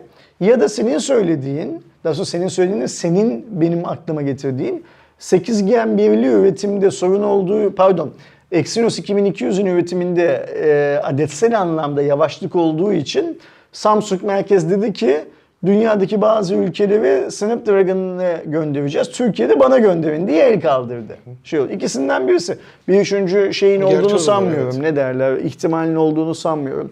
Ama bunun nedeni niçin önemli değil. Yani benim burada şunu söylemeye çalışıyorum. Ben teknolojiye meraklıyım diyen herkesin Exynos 2200'ün şeyini merak etmesi de gerektiğini E, şey de garip, evet. Ee, performansını. Yani 8 Gen 1 ve biz en az 3 cihazda 5 cihazda daha göreceğiz zaten. Evet. Hani eee, benim de zaten şey olduğum nokta tamam hadi Snapdragon'lı geldi. Bunu tüketici tarafı sevinmiştir. Çünkü şimdiye kadar Exynos'un işte o şarj sorunu, Şimdi performans tüketici tarafı şöyle bir şey var. Ben yine sosyal medyadaki yazılanlardan yorumlardan ki birçok mal e, şeyin farkında değil. Exynos 2200'ün ne olduğunun farkında değil. Ve o adamlar gerçekten mallar. Niye mallar biliyor musun? Şimdi arkadaşlar diyecek ki Ersin niye mal diyorsun millete falan. Şöyle mallar. 3-4 tane influencer ya da papağan dediğimiz dallamanın peşine takılıp onlar ne söylüyorsa onu e, ilahi bir metinmiş gibi kabul ettikleri için mallar. Çalıştırmıyorlar. Çalıştırmaya çalıştırmaya kalmamış zaten içinde başka bir hikaye. O yüzden mallar. Yani Exynos 2200'ün ne olduğunu anlamak lazım. Ya ne amaçlıdır? En Aynen öyle, yani. lazım. Bir de Yoksa düşün adam koca bir yarı iletken fabrikası ki dünyadaki en büyük yarı iletken işleme fabrikalarından birinden bahsediyor. Samsung'un fabrikasından. Bu fabrikanın üretim düzenini adam durduk yere niye bozsun? Öyle ya sen standart Exynos üretiyorsun. Standart üretiyorsun. Ama şimdi iki takvimler 2022'yi gösteren hayır biz bu artık bu standardı AMD'nin bize verdiği reçeteyle üreteceğiz ve uğraşacağız üstünde. Çünkü biz holding olarak yani o papağan filan değil aslında bu dönemde. Grup kendi geleceğini e, Exynos 2200 ve Exynos 2100'ün mimari structure, yapısı üzerine kuruyor aslında. Bunu anlamak lazım. Şimdi burada şöyle bir hikaye var Erdoğan. Samsung çok büyük bir şirket. Samsung'un böyle bir manevra yapması diğer tüm işlemci üreticileri bilmem ne falan için çok tehlikeli bir hamle. İnsanlar zannediyorlar mı ki Snapdragon durduk yere 8 Gen 1'e geçti. Ee, şey Mediatek durduk yere yeni bilmem 9000 neyi açıkladı filan falan. Bunların hepsi Samsung'un AMD ile yaptığı ortaklığa karşı alınan e, cepheler. Bu yüzden yapıldı bunlar. Bunları okuyabilmek lazım. Bunları size Ersin'in, Ayşe'nin, Fatma'nın falan anlatmasını beklememek lazım. Bunların farkında olmak lazım. Ama mal dedim ya, o mallar şöyle gitmeyi tercih ediyorlar Erdoğan bak şimdi. Türk halkı bastırdı. Samsung Snapdragon'ı niye getirdi? Söyleminin peşinden gitmek Bir de çok daha kolay onlar Tabii için. ki Samsung Türkiye'de şeyde hata yapmış olmuyor mu böyle bir konuda? Ee, yani bu anlatımlar konusunda özellikle. Snapdragon'un daha iyi olduğunu ve senin yani marka olarak en iddialı olduğun işlemcide hani Türkiye'de bunu yedirmek için siz zaten istendi. İşte 8 Gen 1 geliyor. Şimdi 8 Gen 1'in de ısınma problemleri çok konuşulan bir durumda. Samsung bunun üzerinden gelemezse bu sefer istediği her şeyi eline yüzüne bulaştırmış olacaksın. Şimdi Şey, S22 sadece sadece. Samsung Türkiye değil Erdoğan. Türkiye'deki tüm teknoloji şirketleri, bu da Microsoft da dahil, Intel de dahil, Samsung, LG, Oppo ve hepsini koy. Bunlar pazarlama şirketleri. Bunlar Türkiye'de mal satmak üzere konulmuş şekilde. Yani nedir? Senin, benim, Doğuş'un, bu videoyu izleyen arkadaşımız cebindeki parayı ceplerinden almak üzere kurulmuş şirketler. Şimdi bu adamların niye getirdiğine, yani şöyle düşün. Samsung Türkiye'deki hiç kimsenin ya da Samsung İngiltere'deki hiç kimsenin Samsung'un genel vizyonu üzerinde küçücük bir parça tesirinin olması mümkün değil. Evet. İş bu kadar basit. Bu adamlar pazarlamacı. Bu şirketler pazarlama şirketleri. Bu şirketler satış şirketleri. Satmak zorundalar. Onlara ne gelirse gelsin onu satmak zorundalar ve malım iyi demek zorundalar. Şimdi o malın iyiliğini, kötülüğünü modern ülkelerde yayıncılar vesaire vesaire ortaya koyarlar. Türkiye'de ise papağanlara işte de- de- dikte ediliyor. Bunu söyle, şunu söyle filan filan. O papağanlar da ne diyorlar? Türk halkı bastırdı. Snapdragon'lı Samsung S22'ler geldi. Twitter'da bir şey dolaşıyor gördün mü? TOG'la IPEX'in kıyaslaması şey dolaşıyor. Ee, Piyasada ürün olarak satılan bir tane IPEX var. Fiyatı, özellikleri, her şeyi belli. Farklı paketleri var mı yok mu bilmiyorum. Beni çok açtığı için Galiba vardır. fiyat olarak. Paketleri her şeyi belli IPEX'in. E, Dangalant'taki çıkıyor onun karşısına hayali bir TOG konfigürasyonu yazıyor değil mi? TOG'un çünkü biz bilmiyoruz da resmi olarak bir açıklama Önümüzdeki yok. sene göreceğiz. Fiyat yok, e, hiçbir şey yok yapıyor. Ve kalem kalem baktığın zaman motor gücü, pil süresi bilmem ne filan filan hepsinde IPEX daha iyi. Yani o yapılan e, hayali tabloda bile Jaguar'a Ay, Jaguar daha iyi. E, bu arada Jaguar'ın fiyatı var. Bunun fiyatı bile yok. Ama 300 bin liraya TOG alabileceğini zanneden kafası az çalışan herifler o jipeyi paylaşıp ben TOG alacağım diyorlar. Ulan salak senin IPEX alacak paran yok zaten. O kadar paran olsa da çoktan gidip IPEX almıştın. Yani. Ayrıca sen o TOG'u da 300 bin liraya alamayacaksın zaten. Yok öyle bir yer. Mesela bizim yorumların altında da var. Görüyorum, şaşırıyorum. Babasının 5 yıllık pasatını satacaklarmış, TOG alacaklarmış çıktığı zaman mesela. Çok güzel. Güzel hayaller bunlar. Ee, Türk halkı büyük bir halk. Türkiye büyük bir pazar. Tamam bunların hepsi okey de Türkiye'deki Samsung müşterilerinin bastırıp Samsung'un Snapdragon'ını S22 getirme ihtimali, getirmesini sağlama ihtimali sıfır. Yani. Böyle bir ihtimal yok. Şimdi ben şeyi de tahmin edebiliyorum bu e, bu kadar yılın deneyimiyle. Bu papağanlara sen şöyle söyle sen böyle söyle filan denmedi biliyor musun?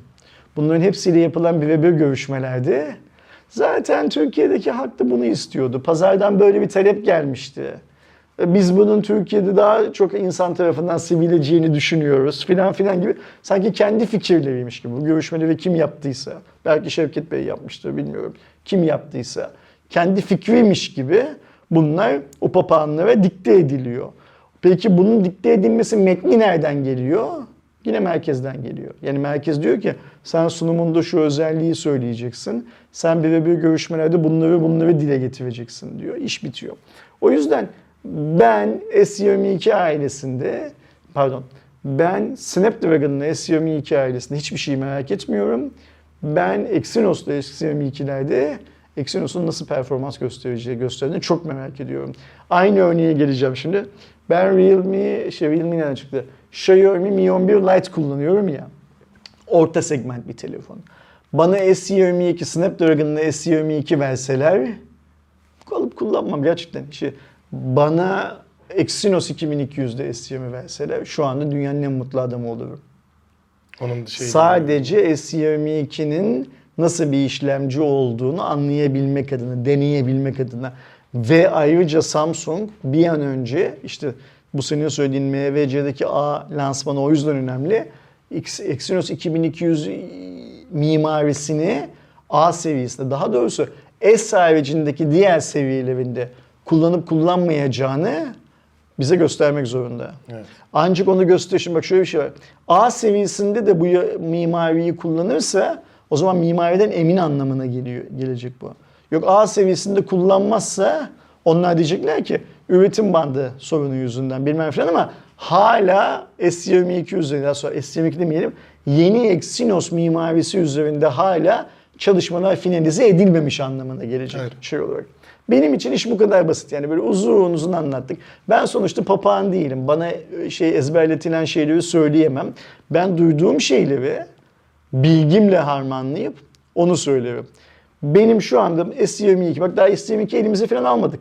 Değil mi? Bilmiyoruz, hiçbir şey bilmiyoruz. Şu şartlar altında söyleyebileceğim tek şey Samsung Türkiye'nin Türkiye'de muazzam bir pazarlama algısı yarattı. Papağanları çok iyi seçip hepsine aynı şeyi çok güzel söylettiğinden yana. Tebrik etmek lazım kendilerini. Eğer bunu yapan Şevket Bey ise onu da tebrik etmek lazım ayrıca. Çünkü bu bir başarıdır. Yani e, son kullanıcının kandırılması olarak bunu arkadaşlarımız yorumlayabilirler. Ben öyle yorumluyorum şahsen. Ama bu aslında tüm şeylerin ne derler markaların her üründe yani otomobil lastiğinden lollipop'a atıyorum restorandaki kuru fasulyeden cep telefonuna kadar her markanın yaptığı toplumdaki bilinç seviyesini nereye oturtacağı ile ilgilidir bu çalışma. Ve bu çalışmanın çok başarılı olduğu markalar vardır Apple gibi. Doğru. Samsung Adamlar ne yapsa şeyi yediriyor. Sadece teknolojide ne yapılır? Başka sektörlerde de var böyle. Ne yaparsa yapsın önünde secde edilen markalar var dünyada. O yüzden Samsung bu konuda bu e, ay iyi ki bize Snapdragon'a geldi ayda ne güzel konusunda çok güzel iş çıkarttı. Onları tebrik etmek lazım. Keşke Türkiye'de dürüst parayla satın alınamayan bir pazarlama ödül sistemi olsa da bu yıl kalksa bu ödülü şeye verse, e, Samsung Türkiye'ye verse. Öyle bir ödül sistemi olsa ben o ödülün kime verileceği konusunda karar veren insanlardan bir tanesi olsam adaylar kim olursa olsun Samsung'a bu yıl oy veririm mesela o konuda. Çünkü bu bir başarıdır. Bu pazarlama şirketlerinde çalışan pazarlamacıların yapması gereken bir başarıdır bu. Bu Samsung'u kötülemiyorum kimse. Yani bunu "E, Oppo da yapıyor, böyle de yapıyor, hepsi yapıyor. Yani birisi Acun'la çalışıyor, biri işte telefonunu mahsusdan bilmem kaçıncı kattan yere atıyor, kırıldığını gösteriyor, kırılmadığını gösteriyor filan filan. 50 tane yöntem var bunun. Hadi gel devam edelim. Bir diğer yandan Intel'in de bir satın alımı var. Geçen hafta Nvidia'nın iptal olan e, satın alımından konuşmuştuk. Tabii orada ARM gibi bayağı büyük bir firmaydı ama burada da gerçi yine büyük firma olarak kabul edilebilecek İsrail asıllı ya da İsrailli diyelim çip üreticisi Tower Semiconductor'ı e, 5,4 milyar dolara satın alıyor. Özellikle bu kriz döneminde üretimdeki şey sıra bekleme vesaire işinde önemli bir adım aslında Intel için. Hisse başında 53 dolardan anlaşmışlar Evet. Erdoğan. 12 ay içerisinde, bir yıl içerisinde zaten e, bu şeyin Tower'ın hisseleri Nasdaq borsasında işlem görüyormuş. E, 53 dolardan el sıkışmış Intel. Yani 53 dolardan alırız demişler hisse başına. 5.4 milyar dolar verecekmiş 12 ay içinde. Önemli şeylerden biri de İsrail, İtalya, Amerika ve Japonya'da da üretim tesisleri var. Şimdi ben burada çok kısa bir şey söyleyip ondan sonra hemen bir sonraki haberimize geçmek istiyorum. Ee, nasıl anlatalım? Şöyle anlatalım. Biz Türkler ırkçı insanlar değilizdir. Ama aslında ırkçılık yapmayı severiz. Onu da koymak lazım. Nasıl seviyoruz biliyor musun? Bugün yola sokağa çıkalım. Bu mülteciler falan olmadığı Türkiye'yi hayal edelim. Arapları beğenmeyiz mesela. Yunanlıları çok küçük görürüz. Evet. Ruslara. Ruslara, Muslara filan zaten hiç değer vermeyiz. İşte Çinli çekik gözlüdür, böcek filan yiyordur onlar zaten filan böyle muhabbeti var. Bir de Türkiye'nin dini gerekçeler yüzünden büyük bir kısmı İsraillilerden ve İsrail'den nefret eder. Şimdi bu ön açıklamadan sonra büyük ülke olmak demek ne demek? Mesela İsrail'in kendine ait bir otomobil markası var mı? Benim bildiğim kadarıyla yok. Ya da dünyada satılan, belki İsrail'de satılan bir otomobilleri olabilir ama dünyada bildiğim kadarıyla yok. Fakat Yani İsrail'in galiba vardı diye de. fakat İsrail'in e, dört tekerlekli savaş araçları yapma konusunda ne kadar başarılı olduğunu herkes biliyor. Değil mi? E, İsrail'in ama bak avuç içi kadar bir İsrail'den bahsediyoruz değil mi? Sevmiyoruz bilmem ne Çok. filan filan. E, bir tane şirketi var. Tower Semiconductor adı altında. Bu şirket yıllardan beri Amerika'daki Nasdaq borsasında işlem görüyor. Şu anda 5.4 milyar dolara el değiştiriyor. Ve bu şirketin İtalya'da, Amerika Birleşik Devletleri'nde, Japonya'da, İsrail'dekinden başka ve iki tane, üç tane daha ülkede üretim tesisi var. Geçti. Şimdi burada da noktayı koyalım. Enter'a basalım, beyaz satıra geçelim. Türkiye tekstil üretimi konusunda başarılı bir ülke değil mi? Evet. Herhangi bir Türk markasının dünyada 7 tane ülkede fabrikası var mı? Türk tekstil markasının. Ben Fabrika olarak ben de bilmiyorum yani hiç duymadım o kadar. Sanmıyorum. Yani e, don Mağaza gömle- vardır da Do- yediden don, fazla don ülkede. gömlek üretmek herhalde işlemci üretmekten daha kolay bir iş olsa gerek. Yani onu açmak daha kolay olsa gerek değil mi? Tekstilden bahsedelim. Başka mesela hangi konuda iyiyiz? Aklımıza gelen böyle üretim anlamında üye olduğumuz bir konu var mı başka? Fabrikalarımızın böyle çok olduğu filan. Benim şu anda Üretim aklıma konusunda gelmiyor. araçta iyiyiz ama fabrikalar bizim değil işte. Ee, Benim aklıma tekstilden başka bir şey gelmedi çok fazla olarak. Şimdi bizim o beğenmediğimiz bir kısmımızın dini gerekçeler yüzünden, bir kısmımızın da işte böyle hmm, gördüğümüz İsrail'den bir tane şirket yıllar yıllar önce çıkmış. Nasdaq borsasına kote olmuş adamlar şirketi kurmuşlar. Şirketi kurdu. Borsaya kote olmak ne demek onu da söyleyeyim çünkü bilmeyenler var biliyoruz. Yani adamlar şirketi kurmuşlar. işler yolunda giderken ya da işler yolunda gitmezken. Bizim 93 yılında kurulmuş şirket. bizim daha büyük hayallerimiz var demişler Erdoğan. Ama şu anda döndürdüğümüz parayla bu daha büyük hayalleri yapamıyoruz. Daha çok paramız olursa şunu yapacağız. Mesela TOG gibi bir otomobil şirketi kuracağız demişler. Ve o daha çok parayı da atıyorum işte diyelim ki 1 dolar değerindeki hisselerini e, Nasdaq borsasında 5 dolardan halka açarak toplamışlar. Mesela attım parayı. Borsaya kote olmak demek böyle bir şey. Ama tabii ki %100'ünü açmamıştır büyük ihtimalle. %5'ini, %10'unu falan açmıştır. O topladığı parayla da ya Türkiye'de çoğunlukla gördüğünüz gibi Indira Gandhi yapar patron cebe indirir sonra şirket iflas eder. Küçük yatırımcı şey yapar e, zarar eder. Ya da verdiği sözleri tutar ve ne dedin 90 kaçta kurulmuş? 93. 93'te kurduğu şirketi 2022'de 5.4 milyar dolar ve Intel'e satar ya da. Teknoloji üretmek, büyümek, bilime sırtını dayamak. Bak böyle işler bunlar. Tabii. Şimdi bu şirketin İsrailli olması ya da Yunan olması ya da Pakistanlı ya da Hindistan. Bak dikkat et biz bu ülkelerin hiçbirisine sokaktaki Türklere sor sevmezler. bu ülkenin vatandaşları hepsine böyle şeye bakıyoruz biz. Küçük gözü böyle bakıyoruz. Biz mesela şey çok garipti Erdoğan. Ee, bir Türk erkeği bir Alman kadınla evlendiği zaman başka tepki veririz.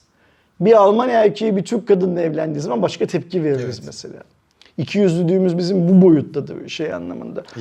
O, o yüzden söylemeye çalışıyorum. Yani Intel'in 5.4 milyar dolar parayı masanın üstüne koyarak İsrail'deki şirketi satın alması böyle düşünülmesi gereken bir iş.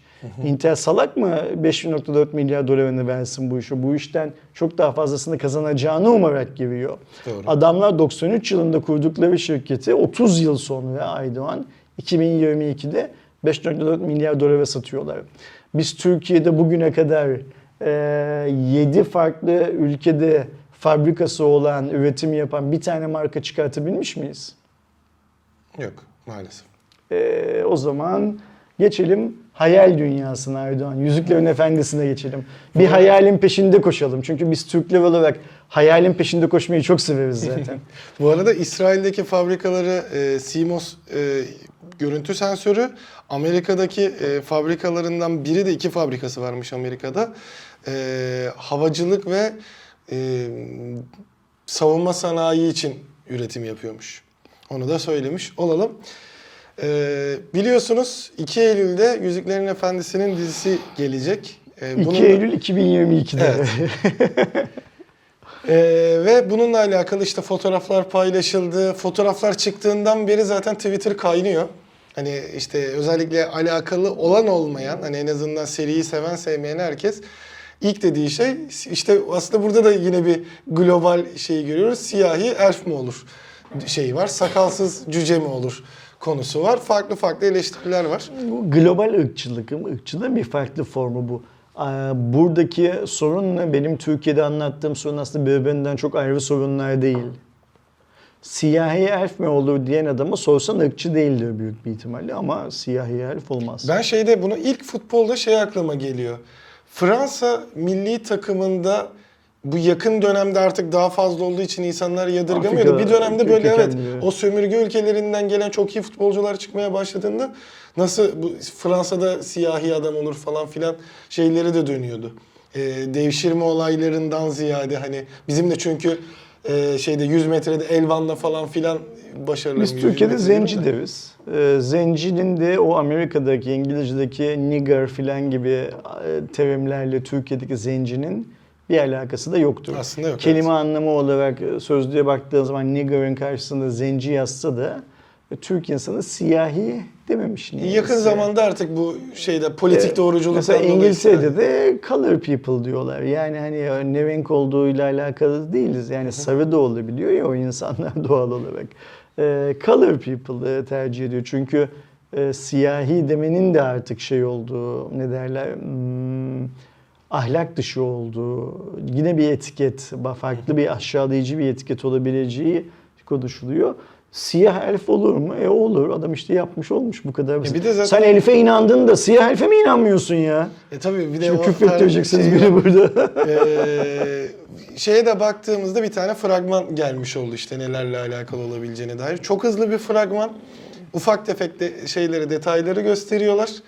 Ee, onunla alakalı da işte iyi kötü çok yorum geçti. En azından orada farklı ırkları vesaire falan filan da görebiliyoruz ama ee, şeyi de sormak istiyorum abi sana.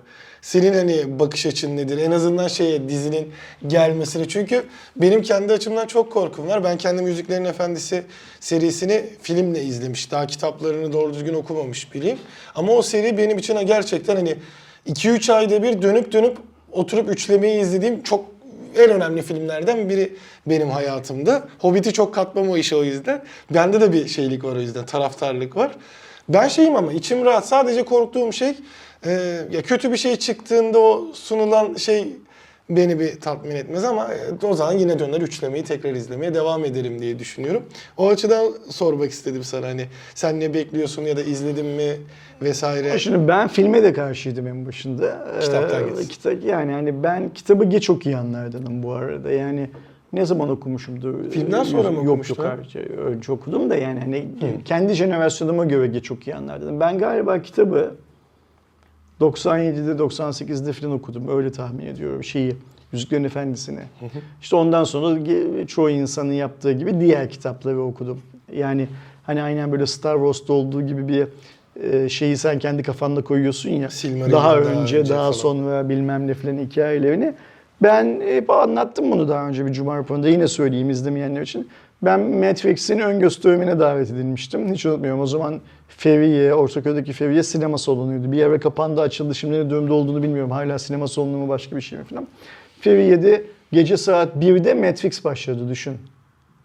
Sabah saat 4 müydü neydi Ben çıktığımız zaman? hangi, bir, bir film için öyle bir şeye gitmiştim ben İşte hatırlıyorum. Eskişehir'de. Matrix'e çok yakın bir arkadaşımla birlikte gittik. Ee, o zamanlar e, işte Yüzüklerin Efendisi'nden önce galiba Doğan burada da çalışıyorum. Öyle olması lazım. Yani 2000 kaç hatırlamıyorum. Ee, sonraki program olarak Yüzüklerin Efendisi'nin fragmanı girdi. Ve fragmanda o hani hep anlattığım göldeki e, teknenin gittiği ve sonra o figürlerin, boğazın göründüğü sahneyi gösterdi. Ve ben o anda dedim ki bu filmi mutlaka izlemem lazım. Çünkü sanki kitabın sayfalarını okumuyor, okuyormuşum gibi bana o göldeki şeyi, seyahat anını ve o boğazı çevreleyen figürleri ilk gördükleri andaki şaşkınlığı, roman karakterlerinin bana yaşattığı için bunu söyledim. Sonra da işte senin izlediğin gibi defalarca Yüzüklerin Efendisi'ni izledim. Hatta daha geçen hafta evde Doğuş'a söylüyordum değil mi? Doğuş bir hafta sonu şey yapalım. Yüzüklerin Efendisi yapalım. Ben de bu hafta aynısını Ee, dedim bu arada abi. filan şey e, yaptım. şeyde tekrar etmem lazım. Benim bir Yüzüklerin Aynen. Efendisi gelmiş bu kadar Ee, şey görünce özellikle. O yüzden ben e, bu fragmanı gördüğüm zaman bu fragmandan da çok memnun kaldım. Yani bunu da izlerim. Burada da yine bir e, bölgenin adını bilmiyorum e, şeyde de yine o senin dediğin sahneye benzer bir sahneyle giriş yapıyor zaten. Şimdi ben Silmarillion'ı Oynayacağız. okuyamadım. Silmarillion'ı defalarca başladım okumak için. Aynen Çok benim ağır için kitap bir de. Oğuz Atay'ın tutunamayanları gibidir. Ona da defalarca başlayıp bitirememiş bir adamımdır. Benden kaynaklanıyor tabii ki buradaki sorun. Silmarillion'da eee, en başarılı olduğum okuma deneyimi o kitabın en başında bize anlatılan eee, ailevi bağlar dediğimiz eee, türlerin aslında bir çocuğun yatağının altındaki bir kutuda sakladığı bir evren olduğunu anlayabildiğim yere kadar en fazla okumuşumdur Silmarillion'ı. Onun sonrasında Silmarillion'da neler oluyor bilmiyorum. Ama zaten şunu da unutmamak lazım. Silmarillion Tolkien'in çıkarttığı bir kitap değildir. Evet. Silmarillion Tolkien'in e, notlarından oğlunun şey yaptığı ne derler yayına hazırladığı tabii ki destek alarak yayına hazırladığı bir şeydir. Ancak bu orta dünya hikayesi tabii ki çok önemlidir. Yani birçok insan Tolkien'den esinlenmiştir. Hep söylüyorum Weiss çok daha başarılı hikayeler yazmıştır. En azından tutarlılık anlamında çok çok daha fazla üretken olmuştur bu konuda. Ben Weiss'in de Ejderha Mızrağı serisini çok severim. Defalarca kitap olmasına rağmen çok severim. Bu yeni uyarlamaları da işte mesela Zenci Elf bilmem ne filan gibi uyarlamaları da o yüzden çok şey yapıyorum. Dert etmiyorum. Ben de ben çok ben de dert etmiyorum. Büyük ihtimalle Şimdi- şey de olacaktır çünkü şimdi değiştirse ben karakterler e, falan bir yandan e, şöyle görüşler var tabii ki. İşte tıpkı Yıldız Savaşları'nda olduğu gibi bu ekstradan üretilen içeriklerle yani senaryolarla esas hikayenin gidişatına zarar verilmesi gibi bir şey de var. Çünkü mesela biz Star Wars'ta şunu görüyoruz. Star Wars'un herhangi bir filminin küçük bir sahnesinde görünen bir konsül üyesinin geldiği gezegenle ilgili onlarca 15 tane kitap yazılıyor. Evet. Amerika'da var bu kitaplar ve bu kitapların hiçbirisinde Star Wars hikayesini esas yaratan adamın fikri alınmadan yapılıyor. Yapılmalı mı? Yapılır tabii ki bu. Zaten hayal gücü dediğimiz şey böyle bir hikaye. Ee, ve işte bunun e, hani hikayede bir paralellik olması ilkesini çok büyük zarar verdiği filan konuşuluyor Star Wars tarafında. Şimdi bunu ben anlatamam. Bunu bizim Sarp anlatır en iyi. Evet, o bayağı. Sarp zaten büyük bir ihtimalle kendi Videolarda YouTube çekiyor, yayınlarında anlatıyordur da bunu. Sarp bunu işin kökenini bilen adamlara çok çok iyi anlatıyordur.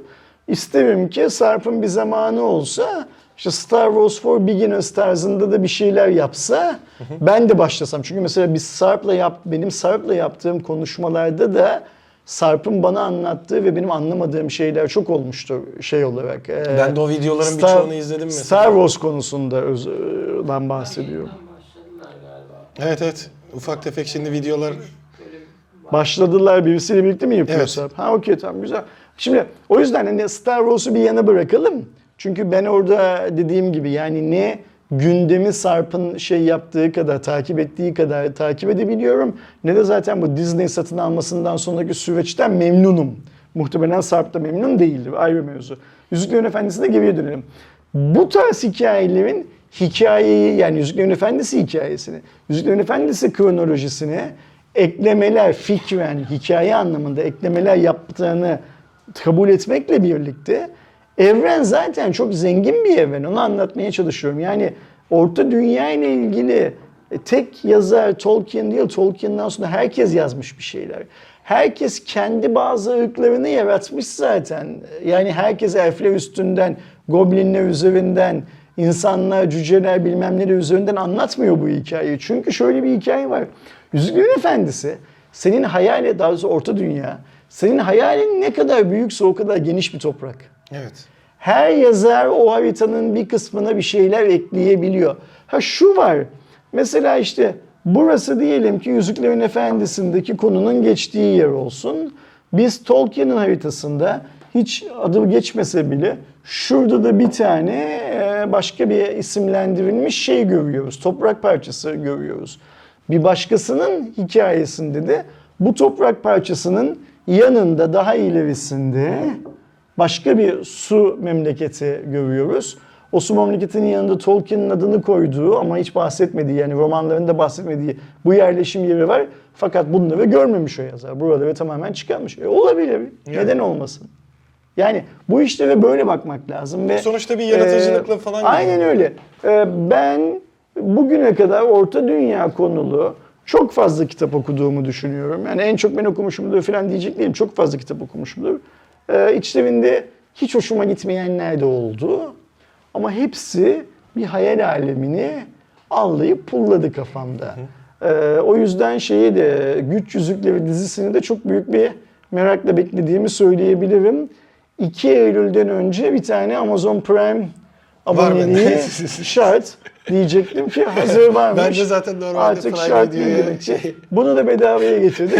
ya Rabbi şükür diyelim. Aa, şey İnsan- demişken İnsan daha ne ister? Yani E, bu tabii. şey gibi bir şey işte. Tekne sahibi olmaktansa tekne sahibi olan arkadaş, Arkadaş sahibi edin. olmak lazım. Yani Evet. işte benim de Amazon Prime aboneliği yerine Amazon Prime olan arkadaşım var. Sırtım yere gelmez Aydoğan artık bu saatten sonra benim. Orası dur. Bir de şey aklıma geldi. Star Wars için gerçekten hani Sarp mükemmel bir kaynak ama işte en azından bilenler için öyle. Ben de mesela Star Wars evrenine uzak olduğum için e, zorluk çekiyorum ama bazen o da anlatımlarında basite indirgediğinde şey yapabiliyorum. Şimdi Yüzüklerin Efendisi de açılmışken eğer Yüzüklerin Efendisi'ni de e, seviyor ve biraz daha bilgi almak istiyorsanız ve bunu basit bir bilgi istiyorsanız e, Murat abinin, Murat Sönmez'in sevgili Ejderha'nın Çok e, haklısın. Orta Dünya diye bir kanalı var. A- adını anmamız gerekiyordu. Unuttuk. Ee, Şahan ben birçok şeyi mesela hani işin detaylarını çünkü kitapları okumadan bildiğim Ne detay- adı? Ee, Orta Dünya. Orta Murat Dünya. Sönmez. Ee, Murat'ın Twitter'daki ne- nick'i neydi? Ejderha. Ejderha. Ben e, Murat'ın paylaştığı bazı şeyleri bazen kendi duvarımda görüyorum. Ben de açıp okuyorum. Ee, Murat'a yer vermeye çalışan çoluk çocuk çıkıyor arada sırada filan. O çok şey davranıyor. Ne derler? Olgun Çok davranıyor. bu konuda helal olsun. Helal olsun. Yani hani e, tükürerek boğabileceğin adamları yola getiriyor. E, muazzam bir şey var Murat'ta demek ki. E, ne derler? Direnç var demek ki. Anlayış var, sabır var filan. Ben çok isterdim ben de onun gibi sabırlı bir adam o- şey yapabileyim. onun sabrına ben de ayrıca olabileyim. hayranım.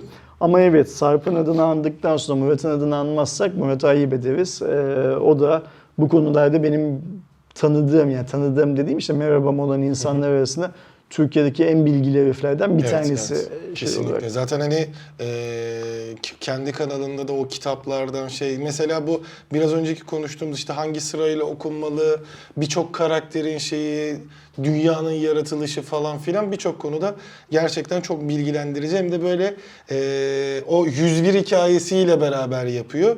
Çok şeyi öğrenebiliyorsunuz o konuda fazlasıyla tavsiye ederim deyip gelelim e, akıllı telefon bağımlılığı konusuna.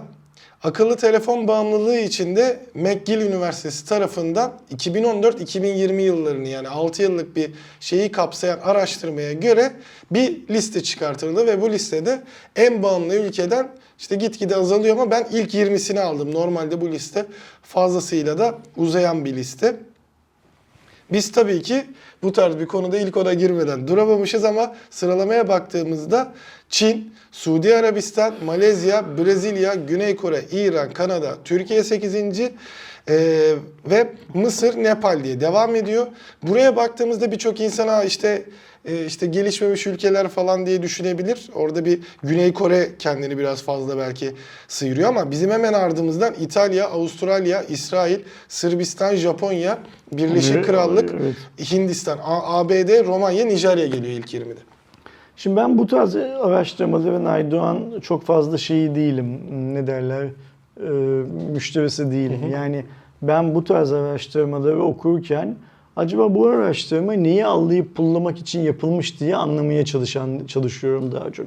Şu yani McGill Üniversitesi'nin yaptığı bu araştırmanın sponsoru kim bir ona bakmak lazım. Bu parayı onlara kim vermiş? Yani niye böyle bir araştırma Şeyde de yapmışlar? sadece bilgi olarak dünyadaki en çok kullanılan 3 markanın da Xiaomi, Samsung, Apple olduğunu söylemişler. Hani Yani bu ben burada tahmin ediyorum ki ben bu araştırmayı sen e, bana yazdıktan sonra şey yaptım baktım da ben tahmin ediyorum ki bu araştırmanın sponsoru işte dünyanın 5G platformu yani bizim bu önümüzdeki hafta gideceğimiz kongreyi de düzenleyen organizasyon olduğunu tahmin GSMA. ediyorum. GSMA'nin olduğunu tahmin ediyorum.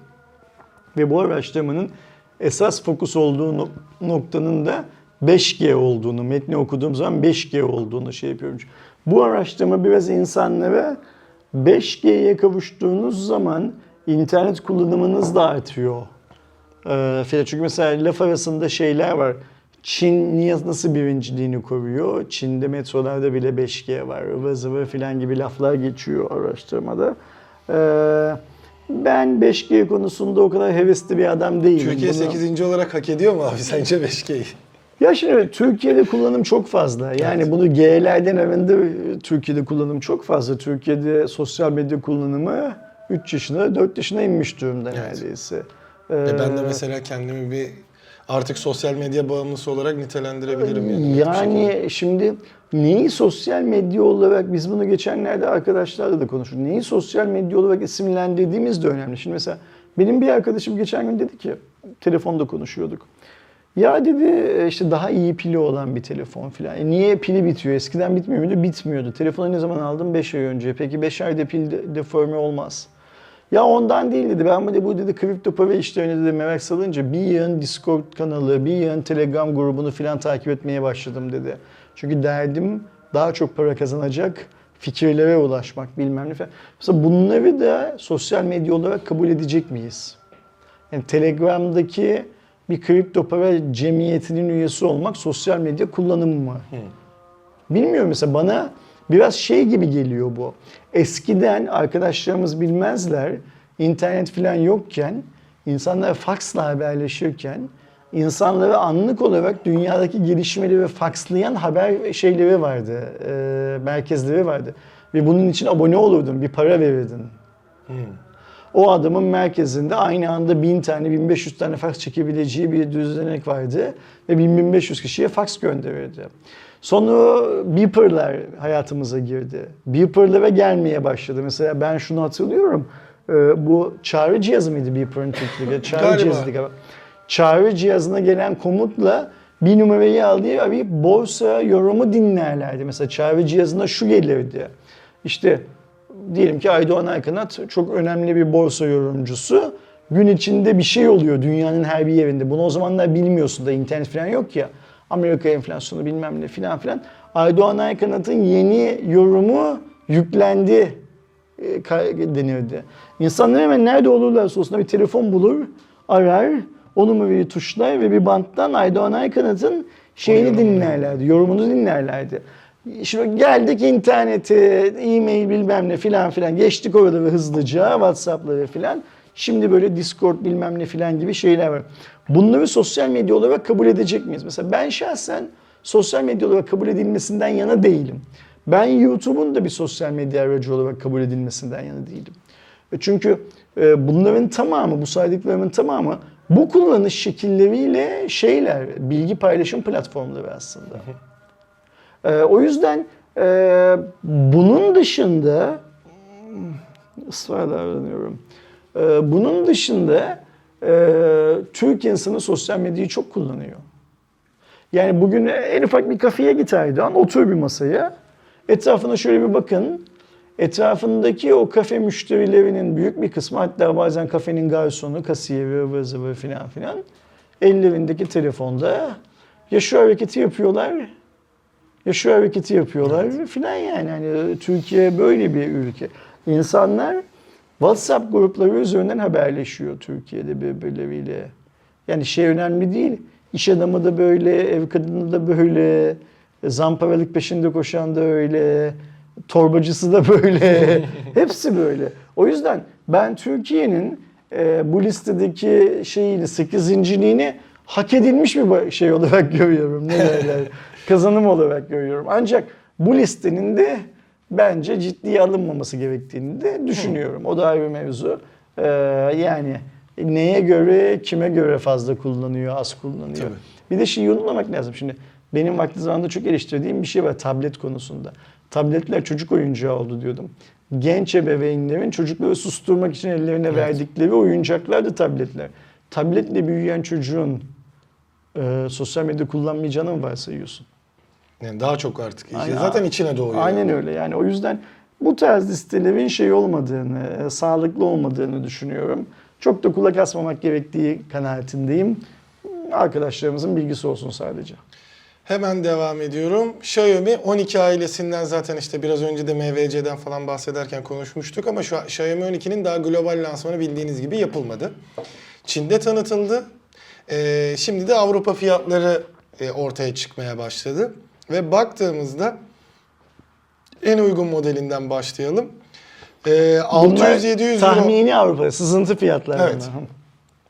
12x'in 600-700 euro bandında yani işte şeye göre e, 8 128 600 8 e, 256'lığı 700 euro.